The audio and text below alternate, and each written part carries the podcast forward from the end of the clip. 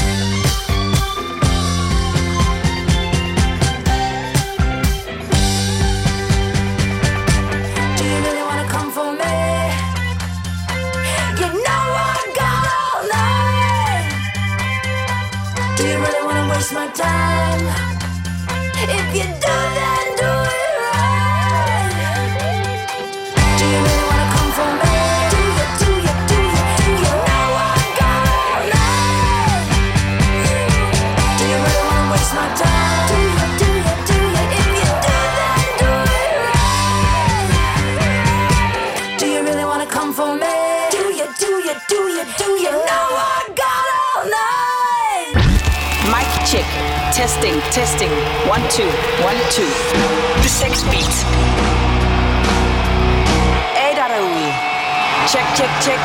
Mere monitor. monitor. monitor. Velkommen til Mere Monitor på P6 Beat. Din vært er Louise Lolle. Rigtig hjertelig velkommen indenfor, kære lytter, til programmet, der hylder live musik. Her, hvor de allerfedeste og mest erindringsværdige øjeblikke opstår i en uh, musikelskers liv. Jeg vil gerne starte med at tage dig tilbage til sommeren 2018. Den var øh, fucking varm. Det var sommeren, hvor vi sådan for alvor begyndte at tale om øh, klimaforandringer, fordi vi midt i den der hedebølge også sådan, øh, måske begyndte at bekymre os lidt om, om vi måske skulle gøre noget for at stoppe de her øh, temperaturstigninger. Men den her sommer, sommeren 2018, der øh, er mit indtryk, at øh, vi var ret mange, der sådan håbede, at der ville øh, komme på et tidspunkt bare en lille bitte regnbyge. Og netop regn og regndans, det er altså omdrejningspunktet for den koncert, som jeg vil tage dig med til nu. Det band, der leverede musikken til den her koncert, den, øh, dem så jeg første gang på Spot Festival helt tilbage i 2006, hvor de spillede på Train i Aarhus. Pure unge teenager fra Skive, som øh, fyrede den gedint af. De kaldte sig Dyné, og alle snakkede om de her 16-17-årige skiveboere, som havde imponeret publikum på Train. Nå, men øhm, tiden går så, og vi spoler øh, tiden igen frem til sidste år, altså 2018, hvor Dynister skal spille på Smukfest, og det er et af deres øh, sidste job, før de sådan officielt går i opløsning. De spiller øh, torsdag aften, og jeg øh, tropper op ned foran den scene, der hedder Stjernescenen, hvor de går på relativt sent. Det var i hvert fald mørkt. Og pludselig, sådan et par numre inde i sættet, der er det som om, hvor herre river himlen midt over. Sluserne åbner sig, og det vælter bare ned med vand, vand og der vand. Der var i øh, forvejen en ret øh, vild energi til den her koncert, som for mange jo var øh, sidste gang, de skulle se bandet. Men det her regnvejr, der bare tonsede ned i lovfede stråler gennem hele koncerten, det gav altså et kæmpe skud ekstra vildskab hele publikum rundt. Og hold kæft, for så det jo et fedt ud, når lyskejlerne de ramte de her tunge regndrupper, og når Mathias Koldstrup, forsangeren, kastede sig ned på knæ og gled hen ad scenen igennem regnvand. Og så var der jo altså også bare en kæmpe forløsning i endelig at mærke den her længe ventede regn på sin krop. Det var altså ægte regndans, føler jeg, vi havde gang i der foran scenen. Som øh, Mathias Koldstrup også sagde det fra scenen. Det har ikke regnet i tre måneder, og så sker det nu. Det er fedt! Selvom Dyné ikke er et band, jeg sådan har dyrket vildt meget gennem årene, siden jeg altså så dem der første gang i 2006, så står den her koncert som en af de allerøverste på mit øh, koncert-tv, og øh, er et vildt godt eksempel på, synes jeg, at øh, sådan nogle uforudsete parametre, som øh, den her regnskyld altså var, kan skabe en helt særlig energi. Vi skal, kære lytter, de næste par timer flere magiske øjeblikke rundt i her i uh, Mere Monitor. Blandt andet så får jeg besøg af Frej Gansler, som vil dele ud af to af sine største koncerter, som han oplevede tilbage i sine teenageår. Vi skal også ringe til hiphop-eksperten Peter Trier Ågaard, som vi har talt med flere gange i det her program. Og så skal vi endnu en gang høre fra lydmanden Jakob Brønlund, og så skal vi ellers lytte til det. Det hele handler om nemlig en masse fantastisk live musik. Først så skal vi have et øh, stykke musik med det band, som jeg dansede mig brusebads gennemblødt til sidste år under bøgetræerne i Skanderborg. Her er det Dyné med Bloodlines.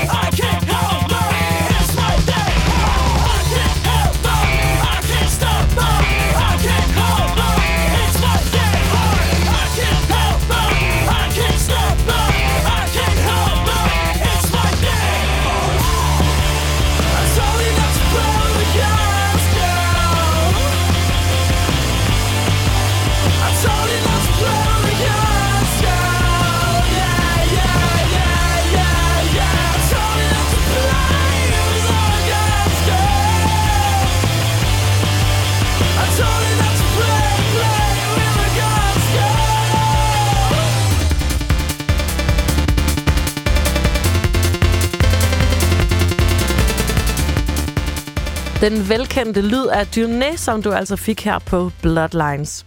Her i studiet har jeg nu fået besøg af dig, Frej Gansler. Velkommen til. Tak skal du have.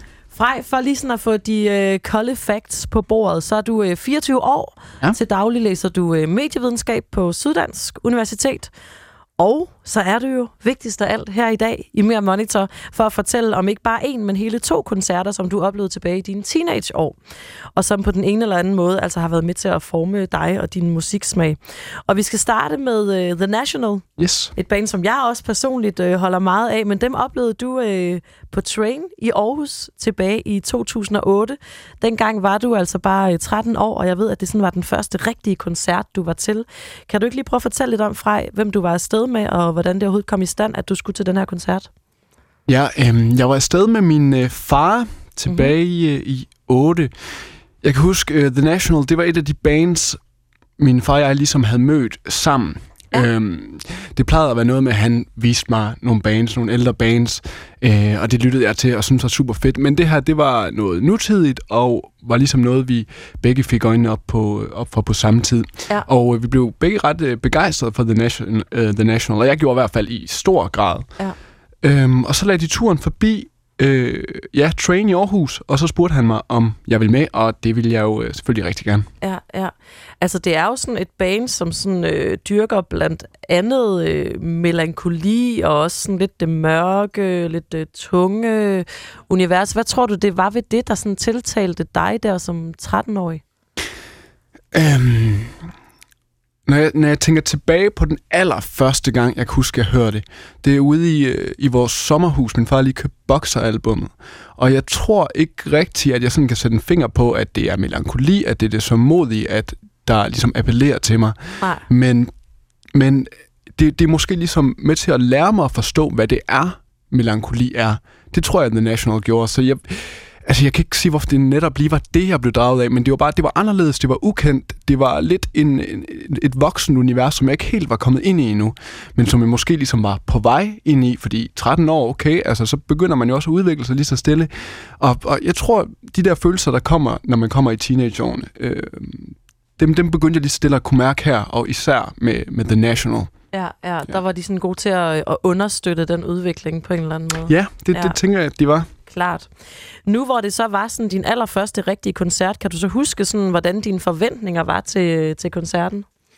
Øhm, jeg, kan, jeg kan i hvert fald huske, at, øh, at jeg kom op på, øh, på skolen, og, og sådan lang tid forinden, jeg går i 7. klasse, og jeg siger til mine venner, at jeg skal jo til, til koncert her i morgen, og det kan godt være, at jeg, jeg er nok ret træt, øh, når, når jeg kommer igen. Og jeg kan huske, at jeg sagde til min lærer, sådan noget øh, sådan i god tid forinden, at jeg skulle afsted, så jeg, jeg skal til øh, koncert øh, den aften her i Aarhus. Ja, I Aarhus, ja. jeg tror ikke på, at det var sgu sejt. Så jeg er nok ret træt, når jeg kommer dagen efter. Jeg ved ikke lige, om jeg kommer til tiden og sådan noget. Og jeg var jo hjemme, hvad, måske klokken 12 om aftenen, ikke? Og det er Ja. jo, men, men det der med at, at, at tænke på, åh, jeg skal til en rigtig koncert, en rigtig Ja. rockkoncert, en, med voksenmusik, Ja. det, øh, det var simpelthen, det var stort. Det var virkelig stort, kan jeg Ja. huske. Og det mest af alt det, jeg sådan kan huske følelsen af, at, at, at det, det var simpelthen vildt, det her. Ja. Altså, jeg havde hørt andet før, Kim Larsen sådan, i, øh, i Rock i Holstebro, Ja. hvor, hvor jeg boede. Men, men det her, det var noget, jeg kunne forstå, noget, jeg kunne relatere til. Og det var mørkt, og det var voksenmusik. Jeg tror ikke, mine venner forstod det på det tidspunkt, men det gjorde jeg, og det var sgu fedt. Ja, og alle skulle ligesom vide, at du skulle til den her rigtige koncert Det skulle de. inde i Aarhus. Ja, det kunne jeg godt forestille mig har givet nogle point der i øh, 7. klasse. Frej, vi skal tale om øh, selve koncerten lige om lidt, men øh, inden da, så synes jeg, at vi skal lytte til en live-optagelse, som øh, The National har lavet, øh, og øh, et øh, nummer, som øh, kommer til øh, fra det live-album, der hedder Live in Brussels, vil jeg ja. sige. Det er øh, et nummer, der hedder Mistaken for Strangers, og det skal vi nyde her, og så taler vi altså videre lige om lidt om øh, den her koncert, du så med bandet tilbage i 2008.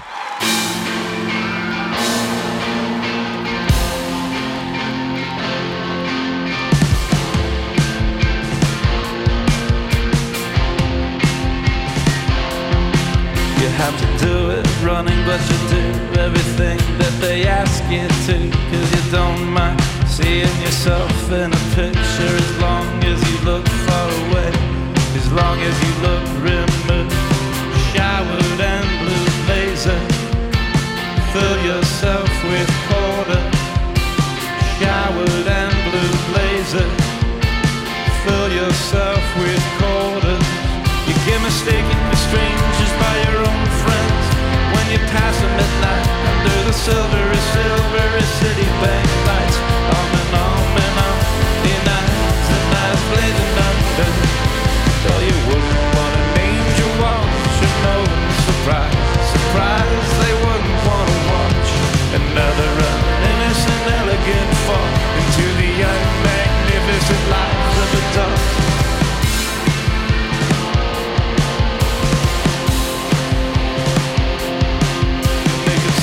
To believe in your heart of hearts. So you're something to wear on your sleeve of sleeves. So you swear you're just a feathery woman.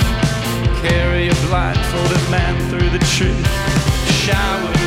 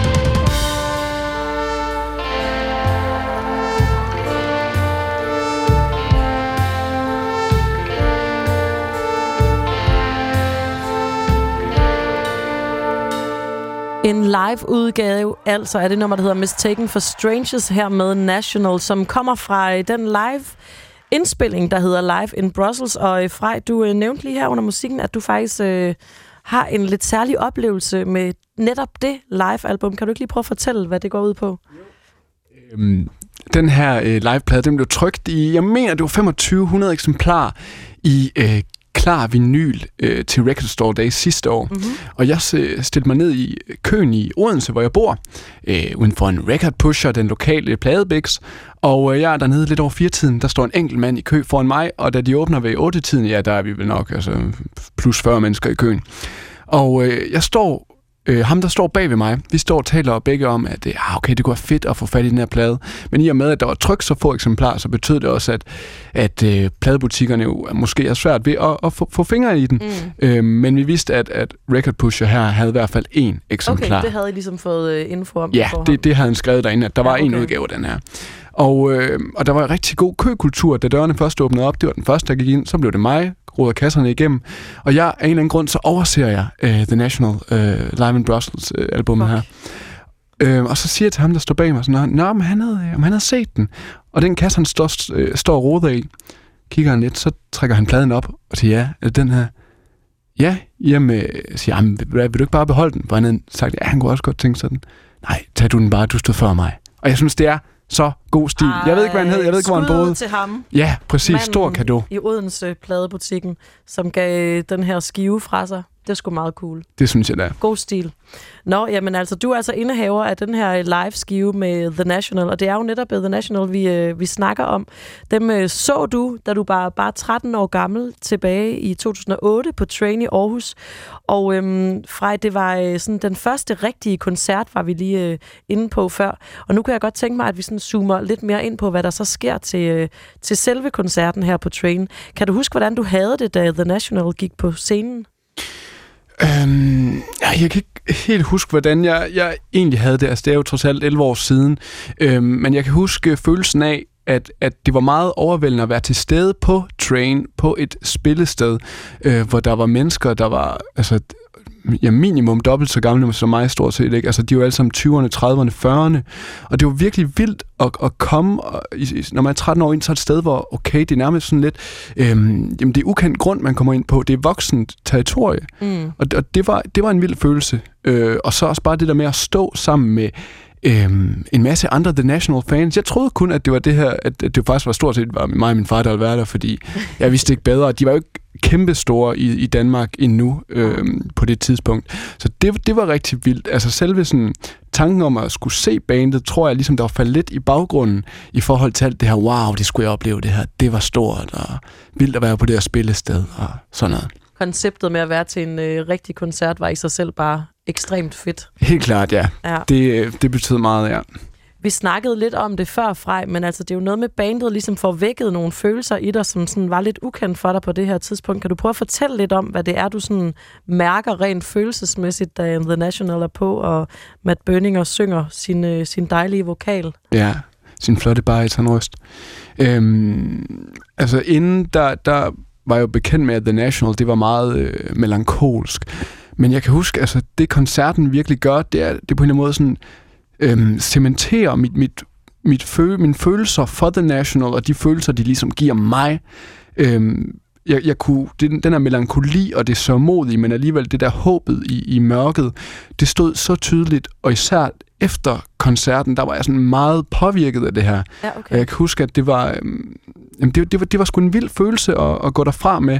Øhm, jeg følte mig, altså det lyder lidt banalt, ikke? Men, men på en eller anden måde, så følte jeg mig sådan øh, forandret i den forstand, at jeg følte mig ældre, at, at ligesom jeg før kunne forstå nogle af de her følelser, de vækkede i mig, som jeg ikke, der ikke helt var kendt på forhånd, så var det bare i endnu stærkere grad øh, til koncerten. Øhm, fordi han, han virker jo så overbevisende med Burninger, når han står der på scenen. Og han er jo, altså, han er jo for vild, ikke? Han, det er jo det her, det, The National, det er ofte vilde i det stille, plejer jeg at sige, at, at, at selvom det er meget stille og roligt, så kan de jo virkelig eksplodere. Mm. Og det gjorde de i den grad til den her koncert, og jeg kan bare huske, jeg synes, det var så overvældende og så vildt, og de spillede på hele mit følelsesregister. Altså, det, var, det var så fedt. Ej, der er sket så meget ind i den der 13-årige krop hos dig, Frej. Kan Jamen, altså, det er faret rundt med endorfiner derinde. Ej, hvor er det fedt. Jeg ved, at du også øh, siger, at den her koncert sådan lidt var med til at forme din øh, musiksmag. Kan du ikke prøve at sætte nogle flere ord på det? Ja, altså The National har i hvert fald formet min øh, musiksmag i, i, i en høj grad som, som band.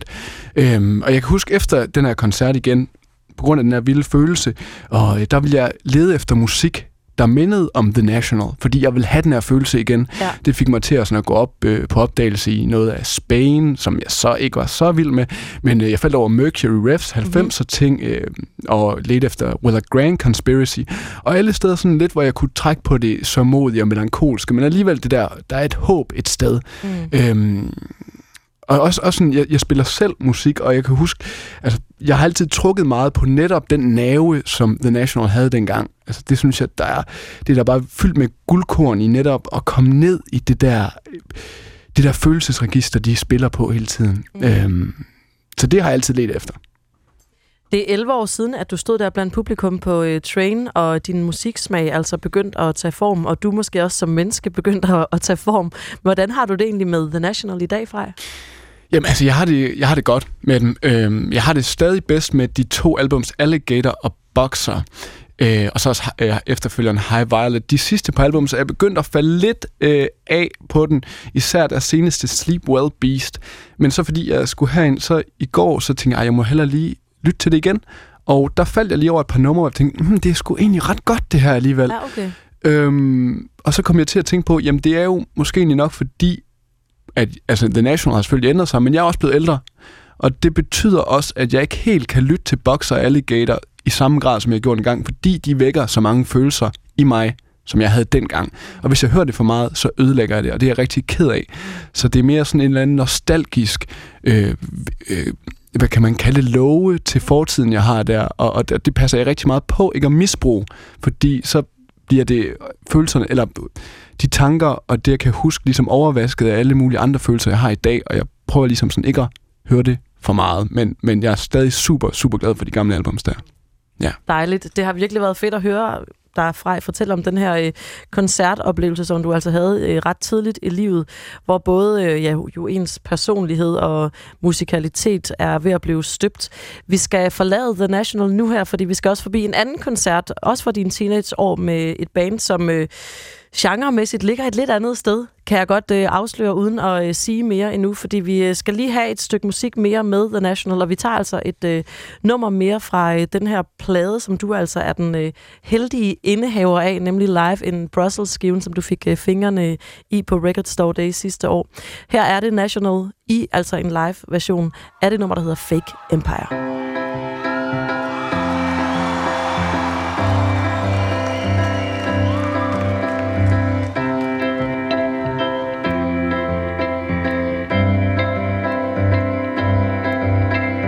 Stay out super late tonight, picking apples, making pie. Put a little something in our lemonade and take it with us.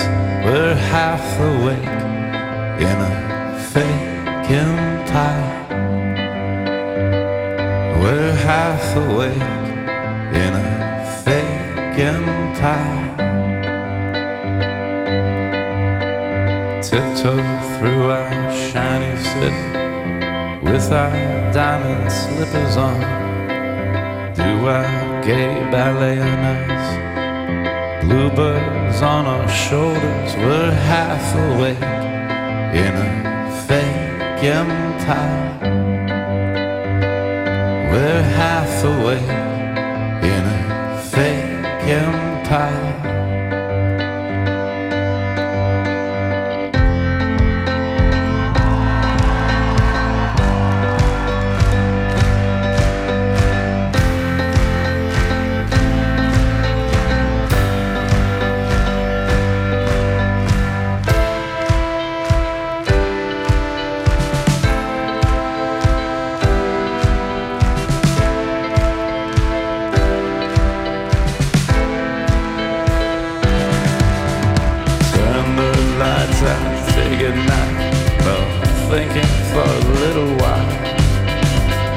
not try to figure out everything at once. It's hard to keep track of you falling through the sky. We're half awake in a fake empire. We're half awake in a fake empire.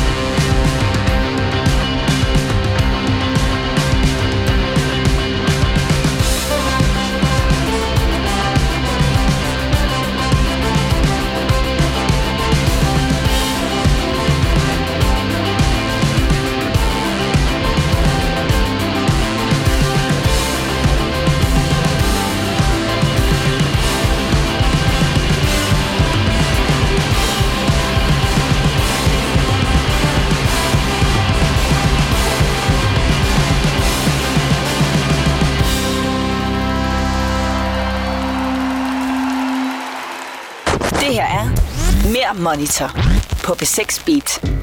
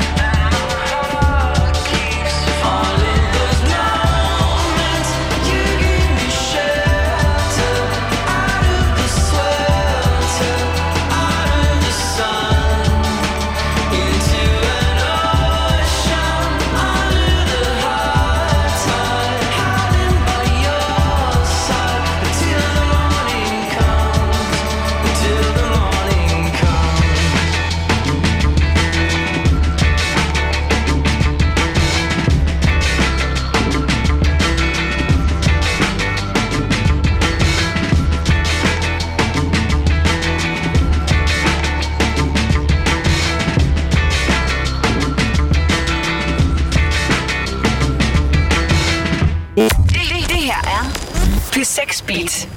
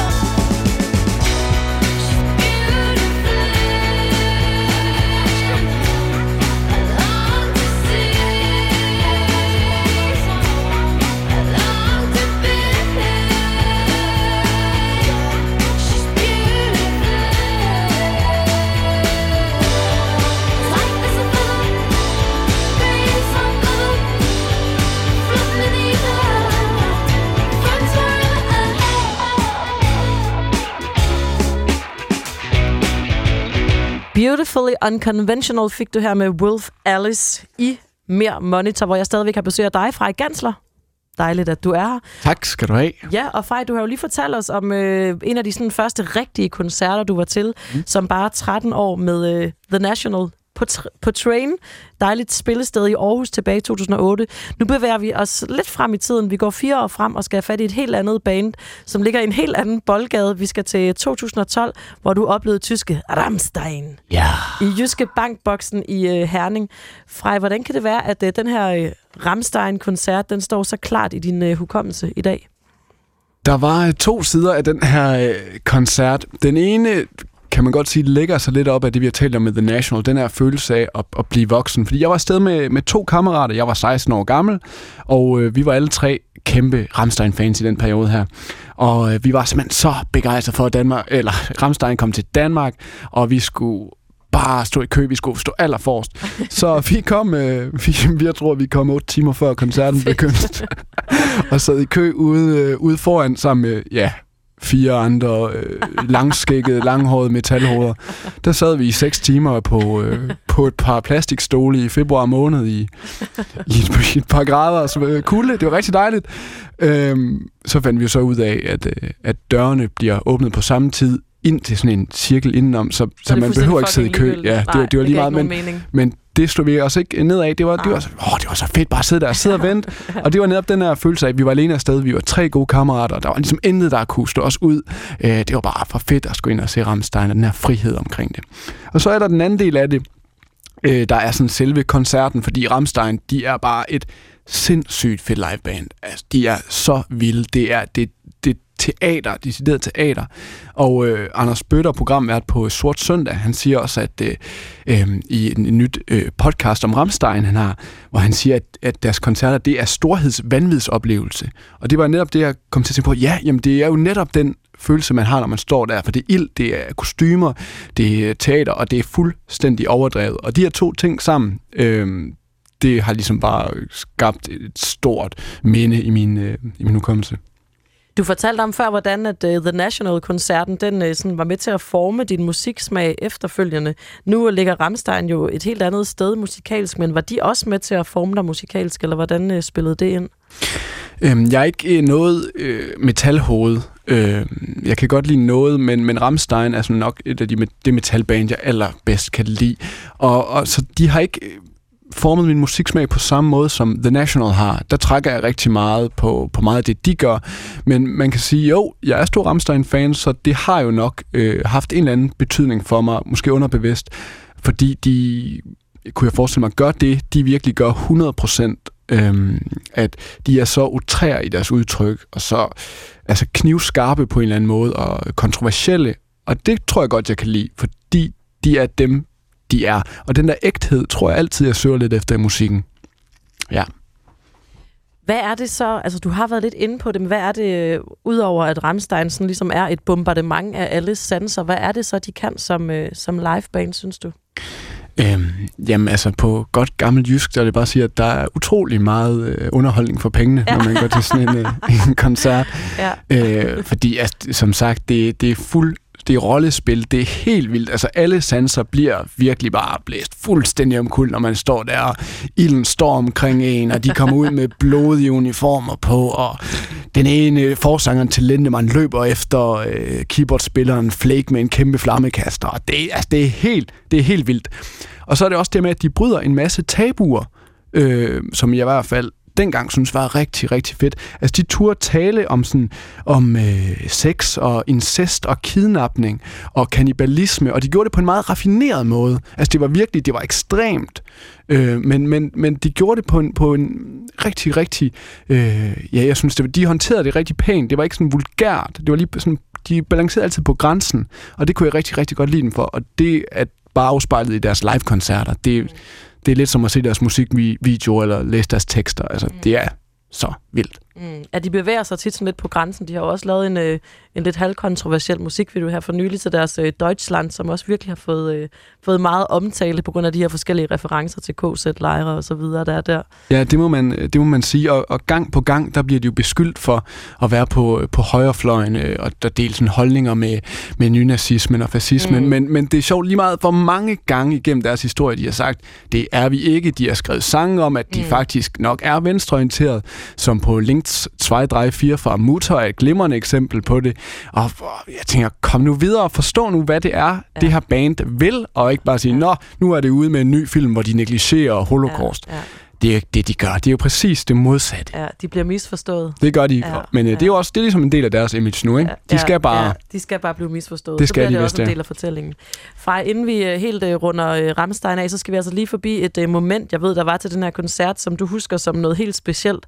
Det er øh, til nummeret Pussy, hvor der sker noget, som øh, ligesom gør indtryk på jer 16-årige drenge. Kan du ikke lige prøve at fortælle, hvad der er, der foregår? Jo, øh, det er hen mod slutningen af, af koncerten, og den har været vild i forvejen. Men jeg kan huske, han til Lindemann her, han, han sætter sig op på en, en, en enorm mekanisk penis, Perfekt. og, og, og den står sådan på kanten af scenen. Og, og den sidder i et stativ, så han kan køre frem og tilbage på, på, ud på scenen til hver side. Og så samtidig, som han kører rundt deroppe med mikrofonen og råber, You got the pussy! Så kører han rundt på den her fra side til side og sprøjter skum ud over publikum. og vi står jo der, tusindvis af mennesker, Yeah! You got a pussy! Og synger med på det der. Og det virker jo så vulgært og langt ude. Men hold kæft, hvor var det fedt at stå der som 16 og tænke, ja, og bare kunne synge med på det her for fulde drøn. Og se, han kørte rundt på den mekaniske penis. Der blev ved med at sprøjte skum ud deroppe. Det var, det var vildt. Ej, jeg tænker altså også, at Til Lindemann må have ret gode griner over alle de gange, han har siddet på den der kæmpe gigapenis. Det vil jeg da håbe for og ham. sprøjtet publikum til med skum. Ja, han, øh, ja, ja, det må det han godt nok Ja. ja. have.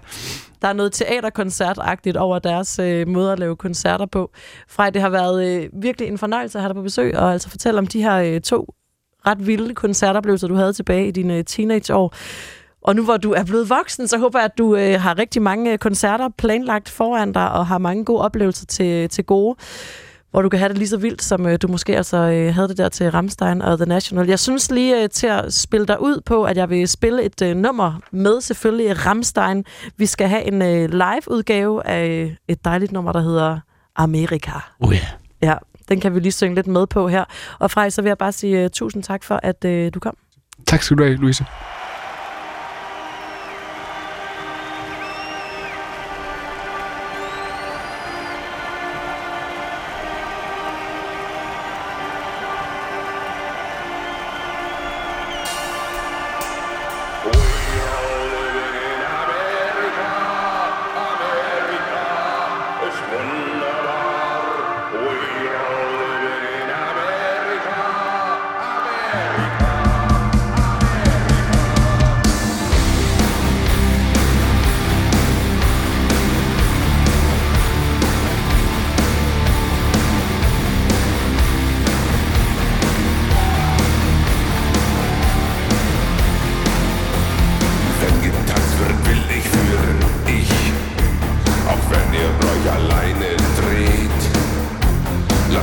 will nicht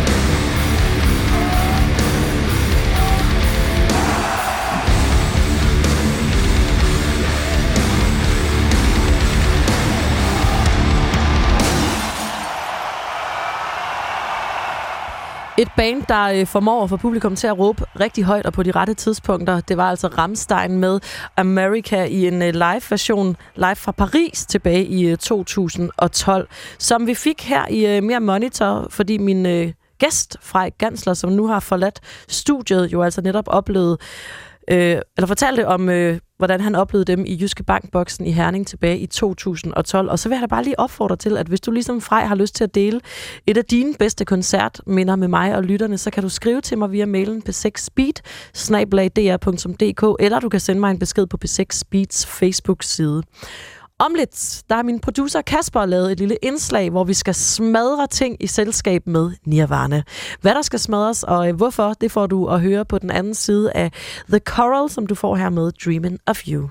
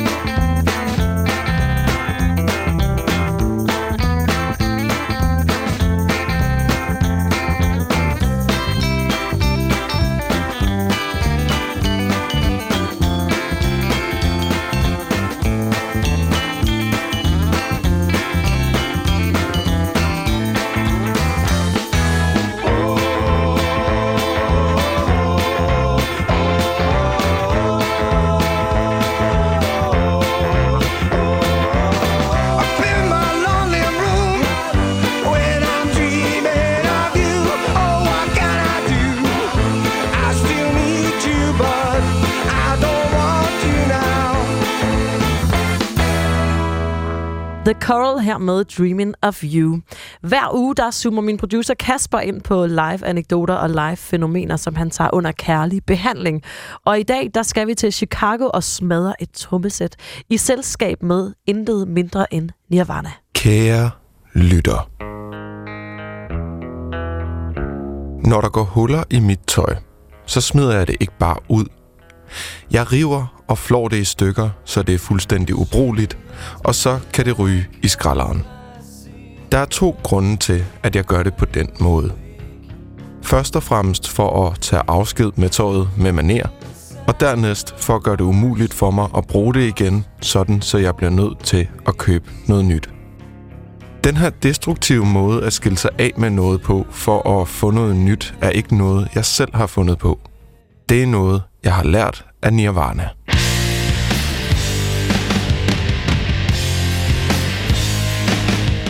Før Nirvana brød igennem grunge-muren og kom på alles læber, havde de en så stram økonomi, at de var nødt til at udnytte det sparsomme udstyr, de ejede og havde. Det var imidlertid lidt et problem, for bandet havde for vane at kaste rundt og sparke til deres instrumenter efter sidste nummer til deres koncerter for at undgå muligheden for at skulle spille ekstra numre. Og det ender på et tidspunkt med, at Dave Grohls trommesæt bliver så havet af skrammer og huller fra Kurt Cobains trampen, at Grohl godt kunne tænke sig et nyt sæt kedler. Men pladeselskabet styler hver gang bandet tager fat i dem og siger, at de har brug for et nyt sæt trommer. Inden en koncert i Chicago har Dave Grohl fået nok af pladeselskabets afvisninger, og han overbeviser sine bandkammerater om, at de skal smadre hans trommesæt sønder og sammen efter sidste nummer, så pladeselskabet bliver tvunget til at købe et nyt. Det hele ender med, at bandet bruger en halv time på at hugge Dave Grohls trommesæt til pindebrænde efter koncertens sidste nummer, hvilket langt om længe får pladeselskabet til at give op og købe et nyt sæt.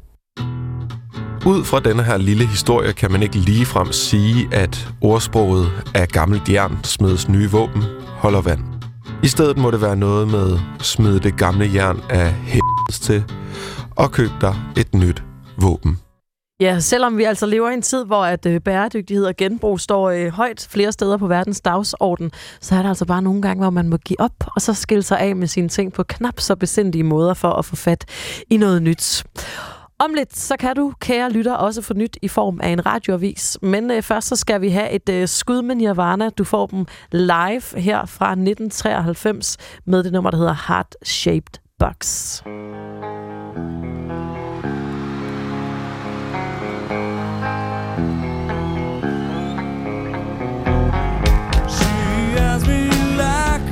Pisces when I am with.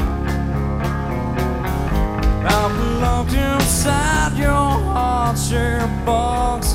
Oh.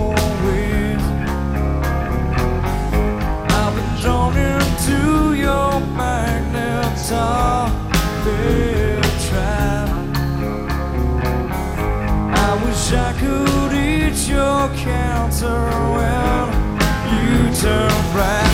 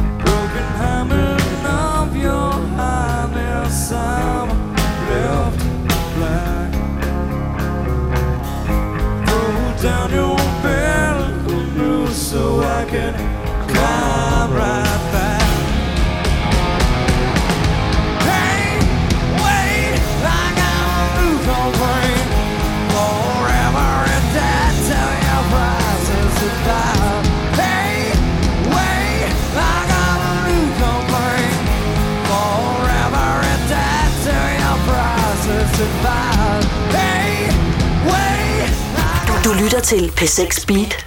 Nu er der radioavis.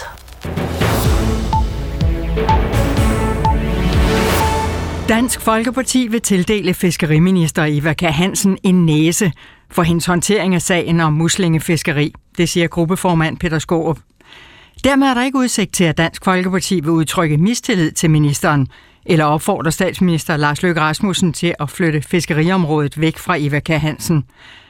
Ministeren er rigtig dårlig til at tage den her sag alvorligt, derfor får hun en næse, siger Peter Skåb.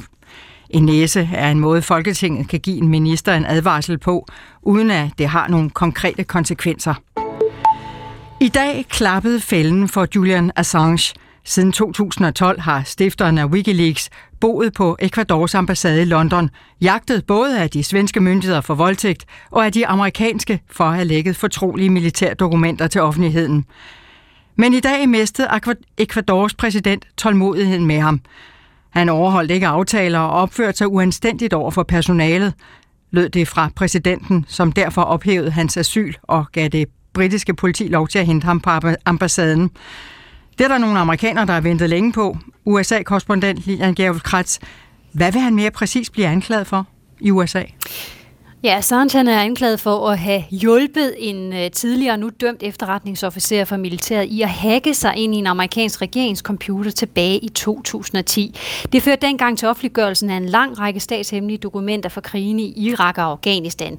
Det træk splittede amerikanerne. Nogle så Assange som en mand, der arbejdede i sandhedens tjeneste. Andre betragtede ham som en trussel mod USA og amerikanske soldaters sikkerhed.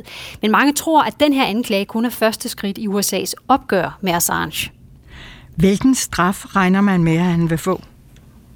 Ja, den nuværende anklage, det står op til fem års fængsel, men der kan komme mere, og Assange har længe været en torn i øjet på USA og USA's efterretningstjeneste. Mange amerikanere ser også anderledes på ham i dag efter Wikileaks rolle i præsidentvalget i 2016, hvor Assange offentliggjorde en lang række e-mails, som Rusland havde stjålet og hacket for demokraterne.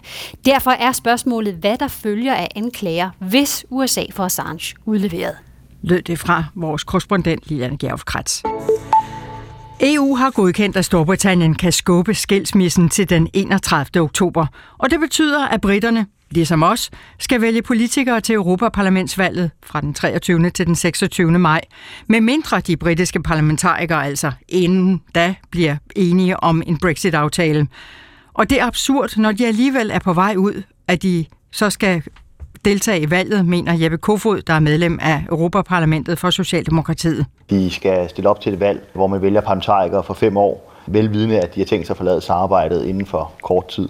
Og Venstres medlem af Europaparlamentet frygter, at Brexit så kommer til at præge valgkampen til Europaparlamentsvalget. Vi vil også gerne undgå, at det hele kommer til at handle om Brexit. Det bliver svært nu, men det er altså prisen, man er nødt til at betale for at undgå det, der er endnu værre, nemlig at de falder ud med en hard Brexit.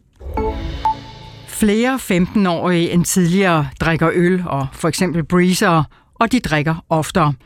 83 procent af dem har prøvet at drikke alkohol. For fire år siden var det 75 procent, viser en undersøgelse fra Statens Institut for Folkesundhed. Her kan du møde en, der mener, at flaskehalsen peger på forældrene. De unge gør vel bare som deres forældre. Jakob Stabær er far til Jonas på 15 år, og han forholder sig til, at flere på søndens alder har drukket alkohol, og at flere gør det oftere. Sådan helt konkret, så, så må man godt drikke lidt øl, men ikke for meget. Han er også kun 15. Forældrene er nemlig meget vigtige. Det siger chefkonsulent Maria Kok Åbel fra Sundhedsstyrelsens forebyggelsesenhed. Vi ved, at forældrene har en, øh, en rigtig stor betydning for de unges alkoholforbrug. Både hvad forældrene selv gør, om de selv drikker, men også om de har øh, en tæt kontakt med deres, med deres ung og laver nogle tydelige aftaler og viser en, en tydelig holdning omkring øh, alkohol. Men for Jakob Stabær er det vigtigt at finde en gylden middelvej. Det er især vigtigt ikke at være for kontrollerende eller fordømmende, siger han. Ja, vi prøver at tale om, hvor meget drikker I unge, og men man prøver ikke at være fordømmende. Jeg har da også talt med min søn om, at jeg måske nogle gange har drukket for mange øl. Altså det, altså, og i det hele taget kan man have det sjovt, uden at drikke øl eller drikke en alkoholfri øl. Alligevel er han klar i mailet, når det kommer til, hvor ansvaret ligger. Det ligger hos forældrene. Det er ret enkelt. Hver fjerde 15-årige dreng og hver femte 15-årige pige drikker alkohol hver uge, viser undersøgelsen. Det var Mathias Ollager, der havde lavet indslaget. Der kan komme enkelte sne- eller havlbyer rundt omkring i nat, og det bliver ned til 5 graders frost. Svag til jævn vind omkring nordøst og ved kysterne op til frisk vind. Radioavisen var sat sammen af Thomas Hårgaard. Jeg hedder Nina Høsberg. Velkommen til, til B6 Beat.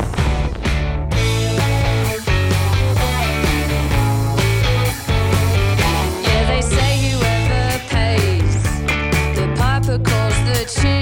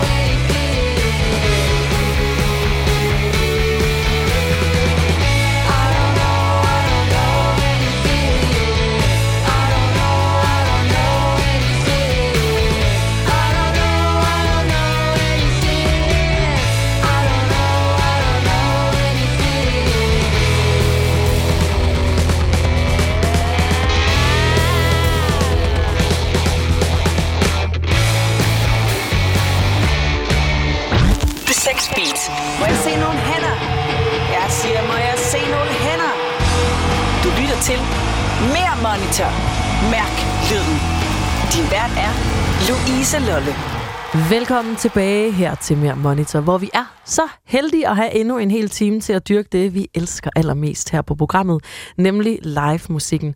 Vi skal endnu en gang høre fra lydmanden Jakob Brønlund. Vi skal lytte til live-optagelser med blandt andre The Savage Rose. Og lige om lidt, så ringer jeg op til hiphop-eksperten Peter Trier Ågaard, som vil fortælle om hiphop-legenden Grandmaster Flash, som kommer til Danmark senere på året. Alt det og meget mere springer vi ud i på den anden side af The Rapture, som vi skal have her med House of Jealous Lovers. Og hermed endnu en gang velkommen indenfor her i Mere Monitor.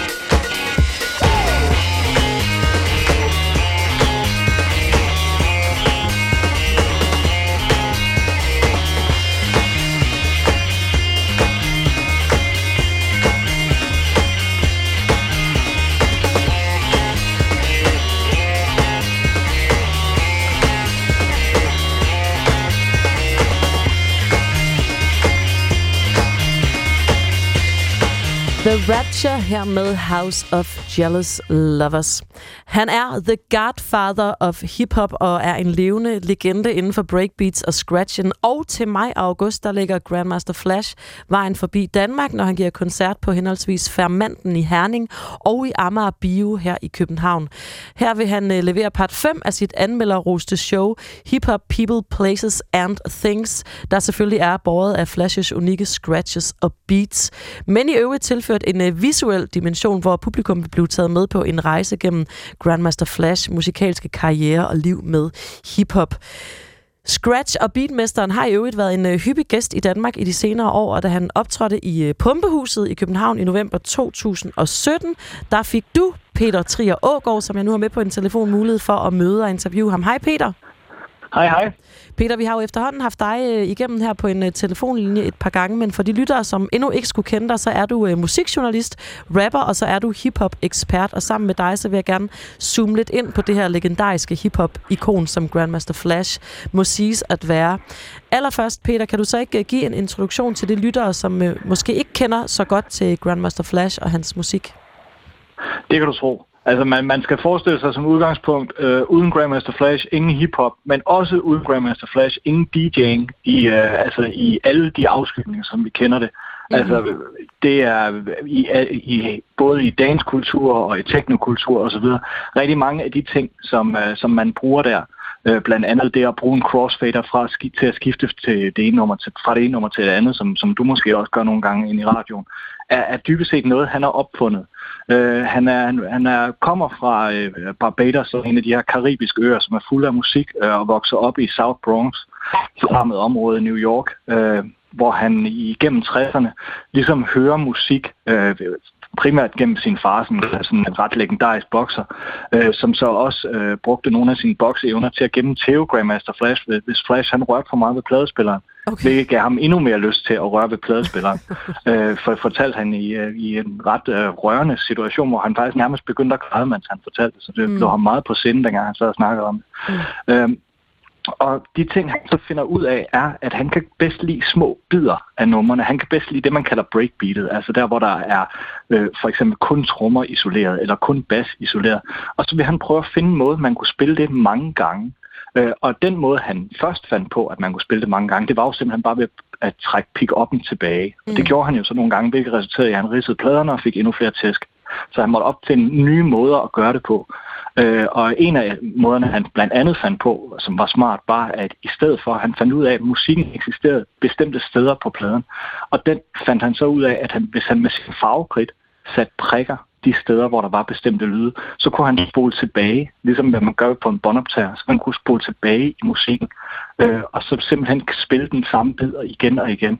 Og han var så heldig, at han gik på teknisk gymnasie, hvilket svarer til noget produktionsskole, går ud fra, øh, hvor, hvor han så brugte øh, forskellige ting der til simpelthen at lave mixer, øh, som man kunne bruge til, til de her ting. Altså så rigtig mange af mix-teknikkerne, rigtig mange af scratch-teknikkerne, de kommer fra den her gode gamle legende, som, som ligesom lagde et fundament af lyd til, til hiphop-kulturen. Okay, hurra for, at han altså øh, gennemnørdede så meget, som han gjorde helt der tilbage, da han øh, ikke var, Han- var han- særlig gammel. Han har fået tæsk for, at, at vi kører musik i dag. Ja, ja, ja. Øhm, som jeg øh, nævnte før, Peter, så har du så altså også mødt denne her legende, Grandmaster Flash, og jeg bliver nødt til at spørge dig, hvordan var det møde? Jamen altså, det er jo rimelig ærefrygtindgydende, fordi det er ligesom en, som øh, noget af det allerførste hiphop, jeg kan huske, det var, at vi lejede en, øh, en film, som hedder Wildstar, øh, som ligesom er sådan en ikonisk hiphop-film, hvor man ser scener med de rigtige rapper og de rigtige DJ's osv. Øh, fra starten af 80'erne, hvordan de lavede det. Og i den, der ser man Grandmaster Flash øh, stå og scratche i sit køkken, øh, hvor han havde stillet sit gear op på det tidspunkt. Og det er sådan lidt ligesom at se en troldmand eller en superheld. Øh, og, og på en måde var det den samme slags møde.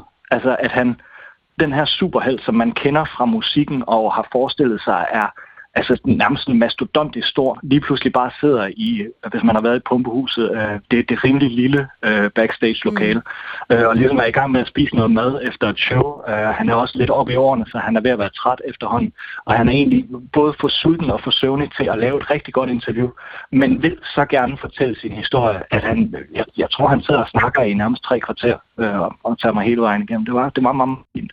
Nå, hvor lyder det som et, øh, et dejligt, dejligt øjeblik, og jeg kan saft godt forstå, at det også var et øh, stort øjeblik øh, for dig, Peter. Øhm, jeg synes, vi skal øh, tale mere om øh, Grandmaster Flash, manden, som vi altså øh, skylder rigtig meget, ikke mindst for alt det musik, han altså har øh, ligesom været årsag til.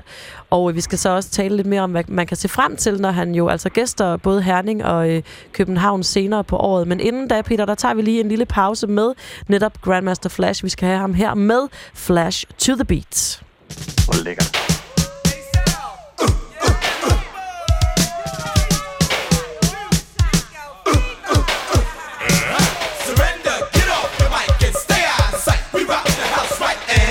Remember.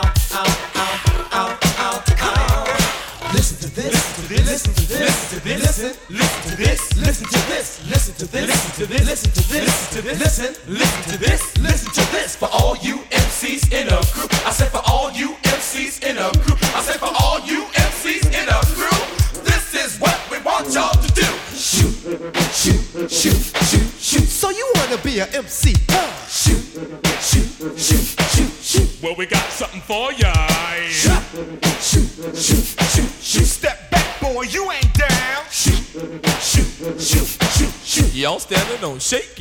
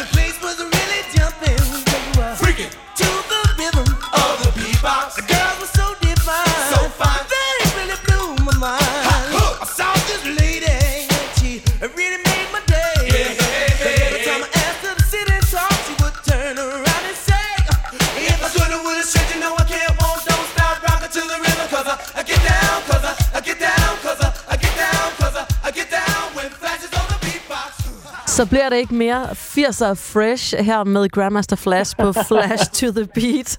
Det var sgu dejligt lige at øh, lytte til det stykke musik. Peter øh, Trier Ågaard, jeg har stadigvæk øh, dig, musikjournalist og hiphop-ekspert med på en telefon, og du er i gang med at gøre mig og lytterne klogere på netop Grandmaster Flash, som altså gæster både Herning og København i henholdsvis maj og august i år. Du fik øh, mulighed for at interviewe hiphop-legenden tilbage i 2017, og du så ham så også live i samme ombæring, da han øh, der gav ja. koncert i Pumpehuset. Peter, når du tænker tilbage på den her koncert, hvad øh, står så klarest frem i din erindring? Jamen, øh, jeg tror egentlig, den energi, der var i rummet, og den energi, han var i stand til at frembringe, øh, og så at det var øh, helt hjernedødt højt. Altså, og, og jeg tænker, at, at jeg kender jo primært øh, altså, gamle mennesker fra min fars generation, som, som primært siger skru ned. Øh, men han har simpelthen bare blæst op for så meget bas og så meget diskant, at man tror, det er løgn. Altså, så, så højtalerne rungede ligesom som de der skraldespande, som øh, man forestiller sig fra house parties i, i The Bronx. Ikke? Klart. Øh, og, og, og hvis man har, øh, har Netflix, så kan jeg anbefale at se den, øh, den serie, som hedder The Get Down som handler om, det er sådan en, en øh, fiktionaliseret øh, version af det, hvor Baz Luhrmann fortæller historien om hiphop øh, på meget, meget farverig og meget fin vis. Øh, sådan lidt en teenage øh, musical version af, af Wildstar.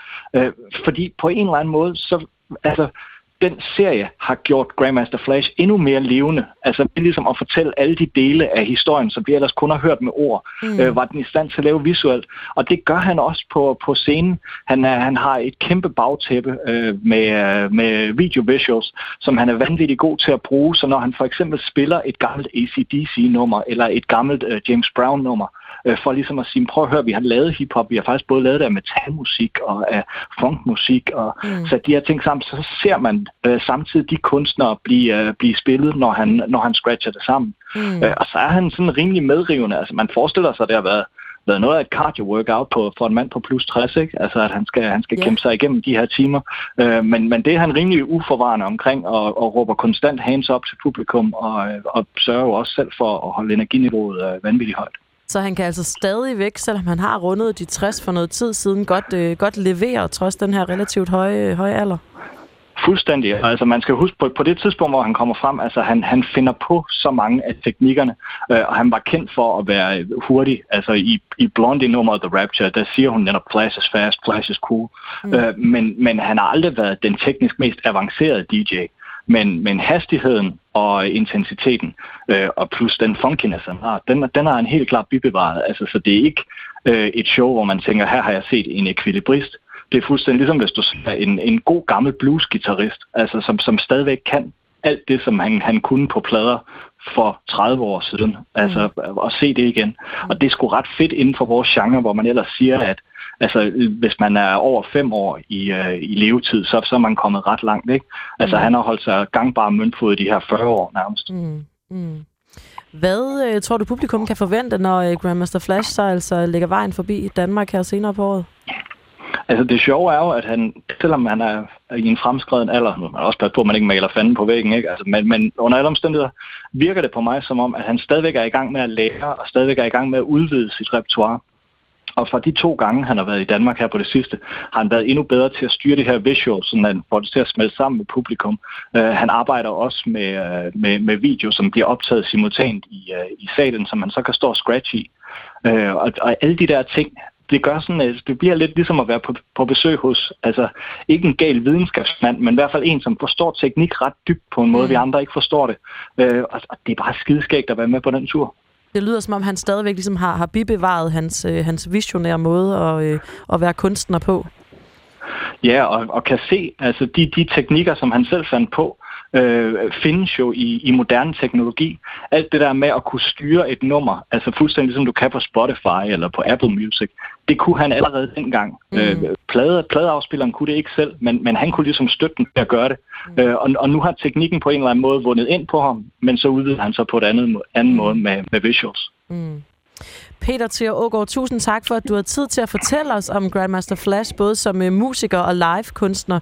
Og nu øh, tror jeg altså både, at øh, jeg og lytterne for alvor er klar til at finde de bedste Electric Boogie Moves frem, når at, øh, han altså kommer til Danmark på øh, Fermanten i Herning til maj, og så øh, i Amager Bio i København til øh, august. Vi skal have et øh, nummer mere med den her hip-hop-legende, hvor han øh, altså også for alvor får lov til at vise sine øh, turntable skills. Og vist nok, nu må du rette mig, hvis jeg tager fejl, men jeg tror nok, at han øh, inddrager ja, numre både som øh, Blondie og Queen og øh, Chic på den her. Det er altså et sammensurium af alt muligt, der bliver blandet sammen på, på det stykke musik, vi skal have her med Grandmaster Flash i øvrigt, sammen med The Furious Five på den single, der hedder den har en meget lang titel, men den hedder The Adventures of Grandmaster Flash on the Wheels of Steel. Og jeg vil sige, der må gerne danses til den her. Peter, tak du for skal ikke at, rettes overhovedet. Det var vanvittigt smukt. Fantastisk introduktion. Tak for, at du var med. You say, you say, you say, you say, you say, you say, you say one for the trouble, two for the time. Come on, girls, let's rock that. Five, five, Freddy told me everybody slide. DJ spinning, I said, my, my. Flash is back, flash is back, flash is fast, flash is cool. You say one for the trouble, two for the time. Come on, girls, let's rock that.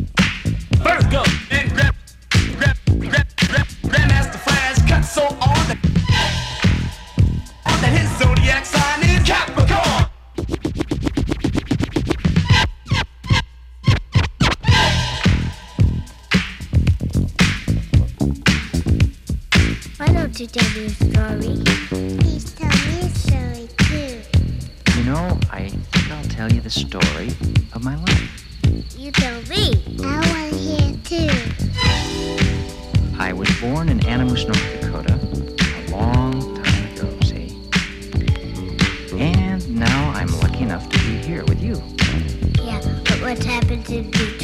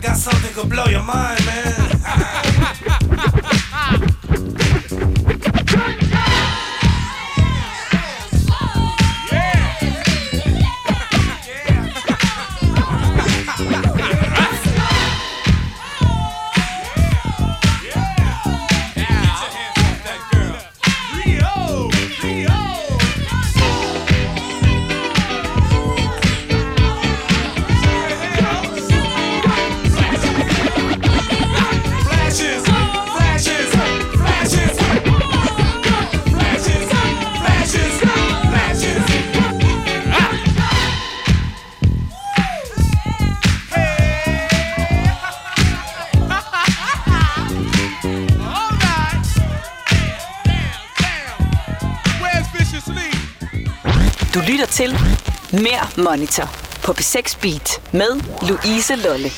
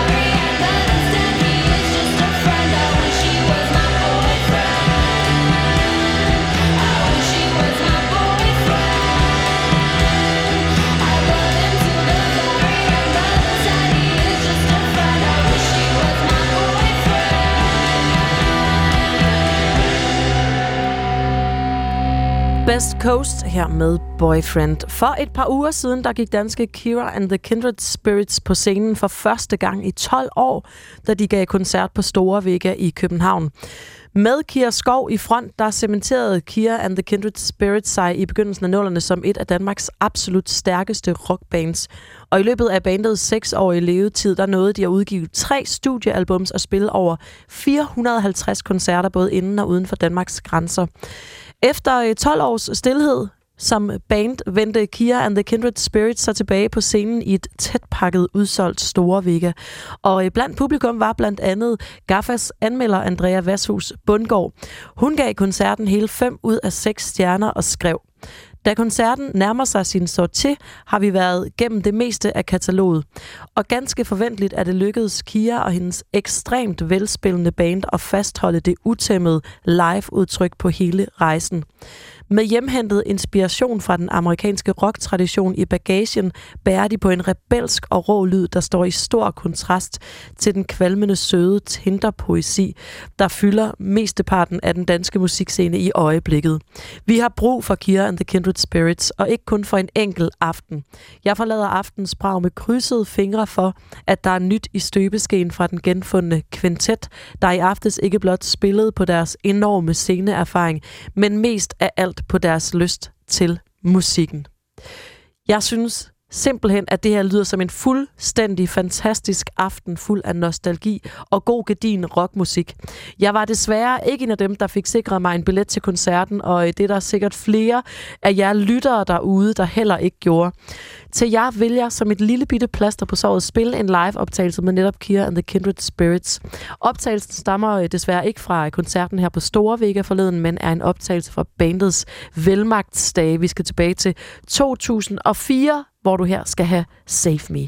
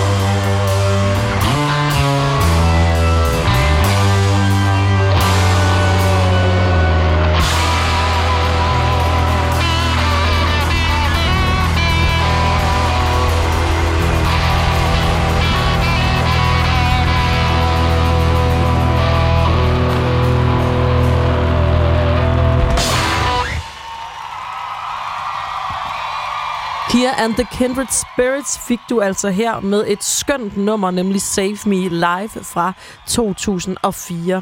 Om lidt, der skal vi høre et øh, klip med lydmanden Jakob Brønlund, hvor han giver os et lille indblik i, hvad der egentlig skal til for at gå, få en god oplevelse bag knapperne, når man står der som lydmand under en koncert.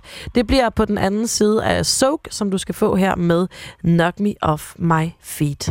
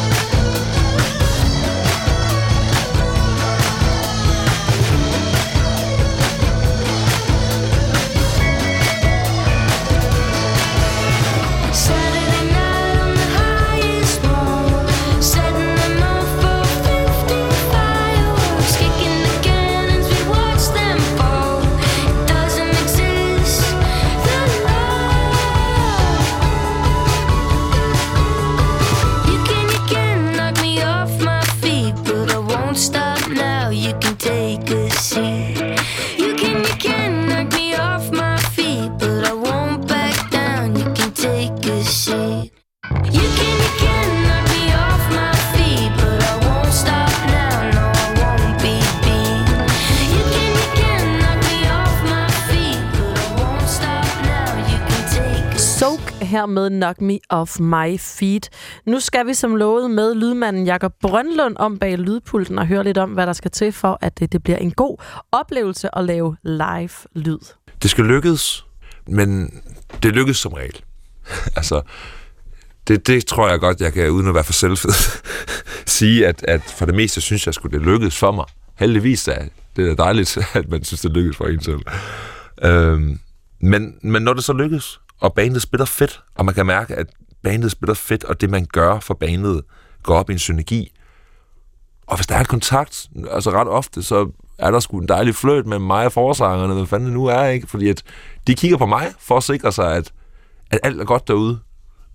Og selvfølgelig her viser jeg, at jeg har det fedt dernede. Fordi at jeg har, lige så meget som de har valgt at have mig med, så har jeg også valgt at tage med dem, eller med, med artisten, hvem det er. Og så er det fordi, jeg kan stå inden for det musik, der bliver spillet. Hvis jeg ikke kunne det, så ville jeg ikke vide, hvordan jeg skulle lave lyd på det. Så der er altid gode oplevelser. Altid. Vi kan altså konkludere, at øh, ingredienserne for en god oplevelse og en god live-lyd, det er et velspillende band og en lille fløjt med bandets medlemmer, så skal det hele nok gå. Om lidt, der vil jeg spille den øh, sidste live-optagelse, som jeg har liggende øh, på bordet i dag her i Mere Monitor. Men inden da, der skal vi først have et lækkert stykke musik med fast på Holmen, og det skal vi med nummeret Dudu. Du, du, du, hvad skal der der ske? Hvem er det, der vinder, når alt er forbi? Hvem er det, der griner, når kisten den er lukket? Og vi ligger helt ensom i grav. Du, du, du, du, hvad skal vi da blive? Tæller vi os timer, når vi går i hi? Svømmer vi i stimer, når stikket det er trukket? Vender vi tilbage til starten? Du, du, du, du, her er der et svar? Er der en mening, ja, hvor kommer vi fra? Bliver en forstening af alt, hvad vi har? Eller går det bare videre i arven? Du, du, du, du, hvad skal der der ske? Hvem er det, der vinder, når alt er forbi? Hvem er det, der griner, når kisten den er lukket? Og vi ligger helt ensom i graven Tapper man har tabt forstand. Leder efter land, men svømmer rundt i ring. Med trætte tunge jer Hiver efter luft og et hjerte, der snart ikke mere kan klare. Drømmer bort, en teleport. Med drømme får vi kræfter til at klare noget stort. Men med lande kort og grænser Er det umuligt at blive fri selv med superheltekræfter Ja, er der nogen, der griber, når vi falder? Ja, er der nogen, der hører, når vi kalder? Er der nogen, der strækker frem en hånd og giver tro på et liv, når alt håbet det brister? Modig mand har tabt forstand Gemmer sig i løgnen for at holde stand Pæne narcissister Laver vores værdier uden tro For det er magten, der frister Du, du, du, du, du Hvad skal der da ske? Hvem er det, der vinder, når alt er forbi? Hvem er det, der griner, når kisten den er lukket Og vi ligger helt ensom i grav Du, du, du, hvad skal vi da blive? Sælger vi os timer, når vi går i bil? Svømmer vi i stimer, når stikket det er trukket Ja, vender vi tilbage til start du, du, du,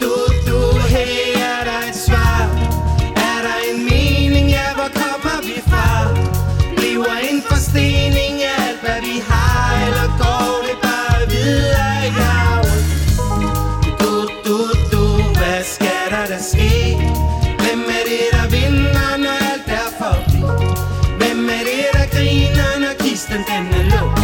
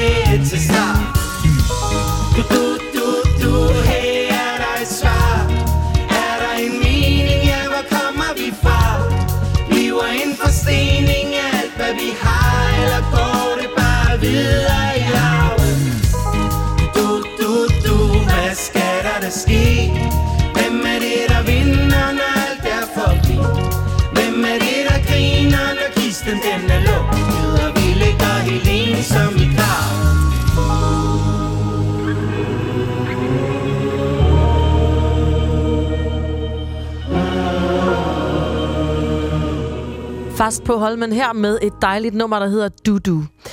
Nu skal vi til et band, som øh, sidste år vagte stor opsigt blandt både publikum og de danske musikmedier, da de måtte afbryde deres koncert på grund af en faldulykke. Bandet, jeg taler om, er selvfølgelig Gorillaz, der optrådte på Orange Scene på Roskilde Festival sidste sommer, hvor at rapperen Del The Funky Homo Sapien kom ind på scenen under koncertens sidste nummer, Clint Eastwood, i et måske lidt for rask tempo, mens han rappede den allerførste del af teksten, inden han så styrtede ud over scenekanten og faldt to meter ned på et hårdt betongulv. Faldet fra scenen betød, at uh, Del The Funky Homo Sapien måtte fragtes til Roskilde sygehus, hvor han kom i behandling for intet mindre end syv brækkede ribben og en punkteret lunge. Det tog uh, tid for rapperen at komme sig over operationen, og han uh, befandt sig næsten en måned i Danmark, inden han kunne vende hjem til USA. Og nu lader det til, at uh, Del The Funky Homo Sapien igen heldigvis er fedt for fight. Han har i hvert fald en øh, række kommende amerikanske koncerter i kalenderen. Og lad os håbe, at han en dag også tør vende tilbage til Danmark i øh, selskab med Damon Albarn og Co. i Gorillas. Mens vi håber og venter på det, så vil jeg spille det sidste live-nummer, som jeg har liggende på bordet i dag, og det er selvfølgelig Clint Eastwood, vi skal høre. Men i øh, den her live-optagelse er det hverken Gorillas eller Del The Funky Homo Sapien, der optræder. I stedet der bliver nummeret fremført af Damon Albarn og The Heavy Seas sammen med rapperen Cano, hvilket er mindst lige så godt, hvis du spørger mig. Kære lytter, her får du altså Clint Eastwood, Clint Eastwood live fra The DDD der i 2014. Tusind tak for, at du lyttede med her i Mere Monitor i dag.